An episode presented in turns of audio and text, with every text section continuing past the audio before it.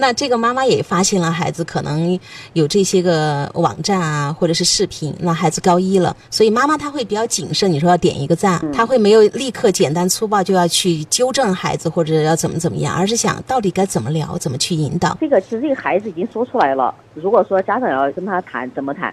就说你点到为止，他就知道了。孩子内心其实已经在开始有羞愧了。但是如果你继续还要再这样子跟羞辱下去，班就接受不了。我觉得我们还是讲故事，可能家长们更能记。我们可以可以再来讲另外一个故事哈啊，一个爸爸是怎么处理的？也是一个儿子，那会儿高考完了，在家里闲着没事儿干，然后下几个小黄片来看，但下的过程呢就有点慢，所以他就把它点点好下载以后就跑出去玩了。他爸回来就说：“哎，怎么有杀毒软件呢？”就打开一看，当然就看到了。最后儿子回来去看电脑的时候，就发现上面他下载的东西啥都没有，然后那个界面也不是了，他就知道爸爸发现了，他瞬间懂了，但是他也没说什么。晚上他爸就跟他散步，散步的时候他爸是这么跟他说的：“说哎呀，想不到孩子这么快就长大了，都知道看这种东西了。就是我早就想跟你说一些这些事情，但是总觉得你还小，就一直没讲。这个说我不对，你也不用不好意思，这都很正常的，人都会这样嘛。”哈哈，下载的东西呢，我给你装到这个 U 盘了，就拿了个 U 盘给他。他说你看完觉得没意思就格式化吧，这个 U 盘就送给你了。你以后下载个东西啥用啥的可以用。这事儿呢，我没跟你妈说，这是咱们男人之间的事情。哈哈哈哈，他就这样。当天晚上，他爸就给他上了一节生动的生理卫生课，他这么形容的：生动。从人类如何产生的，到如何通过各种人工手段，从早期到后期。预防人类的产生，其实就讲避孕嘛。这个爸爸的处理，我们就可以看到，他并没有说把孩子吼回来，然后就当场给训斥，对吧？我觉得这个爸爸爸就特别智慧，也对孩子也特别的尊重。孩子高三毕业了，已经高考完了，马上进入大学。你这会儿靠训斥他说你将来一定要自制力，有没用啊？没用啊！他进到大学里面去，其实家长，我们经常说你家长是鞭长莫及的。其实这个爸爸把性教育放到这样一个散步的过程当中，我们可见他对他的这样一个苦心。爸爸是属于一个特别淡定放松的状态，他没有觉得就是洪水猛兽天塌下来了，孩子怎么就看这些了啊？我觉得爸爸应该是在这方面，就是我们说他是有储备的。这位爸爸的这种开明对孩子的信任，以及他并不是说哦，开明和信任就是说不管他，然后就由他自己没有，他是带着儿子出去散步的时候，其实也把自己的。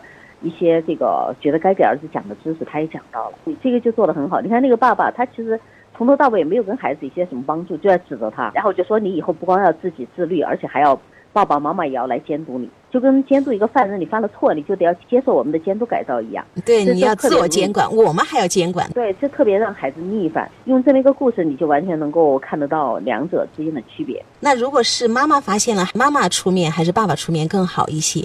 一般来说，男孩子吗？其实呢，跟性别的来讲啊，如果说是爸爸跟儿子讲，可能相对来讲不没那么尴尬，不是最主要的。我们一直说还是看这个孩子跟父母哪一方的关系好，因为其实关系好的那一方跟孩子聊这个话题，大家其实没那么尴尬，而且呢，孩子也比较容易接受，所以关系是第一位的，性别是第二位的。如果二者能够结合，当然就最好。其实，如果孩子接触到这些，我们家长要教会孩子一个鉴别识别，就是他他就是一个纯感官刺激，不是真实的一个反应。对，他是寻求一种刺激。你让孩子去区别这些，他不会觉得哇，生活当中是不是也是这样子去表演这些东西啊？他其实就是一个纯感官刺激，就是那种动物性的那种本能的一种表演啊。那我们再来说一个，也是爸爸跟女儿说的，这个也是性别是不一样的。但是这个呢是爸爸妈妈其实是有联合，这个也是一个女孩子，高中的时候住校，在假期里面在电脑里边下载过小黄片，只看只下载过一个，她后边就忘了嘛。有一天晚自习下课以后呢，她妈妈就给她打电话了。我之所以要分享这个故事呢，我是觉得这位爸爸的回答简直就是像教科书一样。这个呢是那个妈妈先跟女儿打电话，你爸爸的电脑不知道为什么宕机了，这两天他在都在用你的电脑。女儿说没事儿用吧，然后妈妈就说。他在你的电脑里发现了一些东西，想跟你聊聊。一下子，当然，女儿的心里边咯噔一下。她想：天了，我总共一直就只下过，呃，总共就只下过一部小黄片，结果都被发现了，简直不知道有多倒霉哈。所以她当时有恼羞成怒的感觉，本来是想跟他爸大吵一架的，然后他就走到了宿舍的阳台上上去啊，准备再回避掉室友跟爸爸吵架。结果呢，爸爸把手机接过去后是这么说的：他说我上个星期看到的，本来都想装作什么都不知道。但是想了想，觉得有些话必须跟你说一下。嗯，女儿就嗯了一声，哈，然后老爸就说：“我一开始是很气愤的，但是想想呢，你这个年纪对这个有好奇心是很正常的。但是我我不希望你通过这种途径来了解这件事，像是这种电影，多是以夸张的形式表现，就好比你看到看的偶像剧，现实生活当中并不是这个样子的。其次呢，我希望你了解就可以了。现实生活当中，你没有必要去亲身尝试。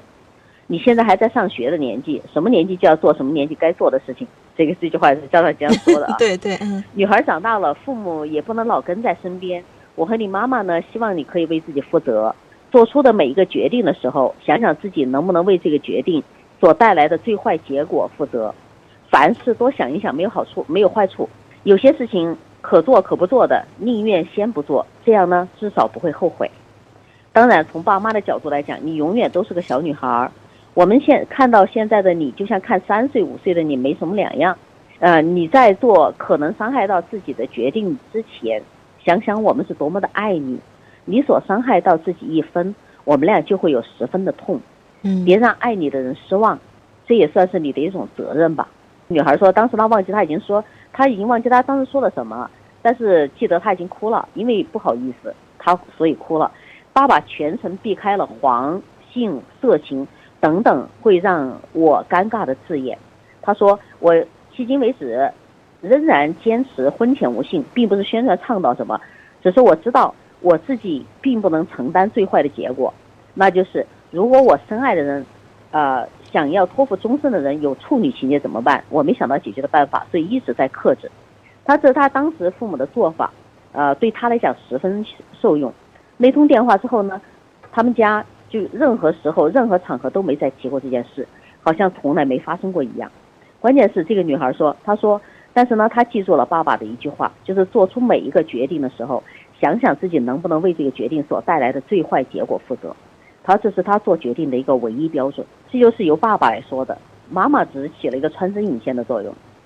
所以这个女孩，你看她最后是多么受用啊！她对自己的。”这个婚前性行为的态度那么谨慎哈，而且嗯想得非常清楚，说不是说我要倡导什么，而是我对这个事情我结果不能负责，我觉得我没有更好的解决方法，那么我现在就只有更谨慎，而且以后做任何决定他都把这个作为标准。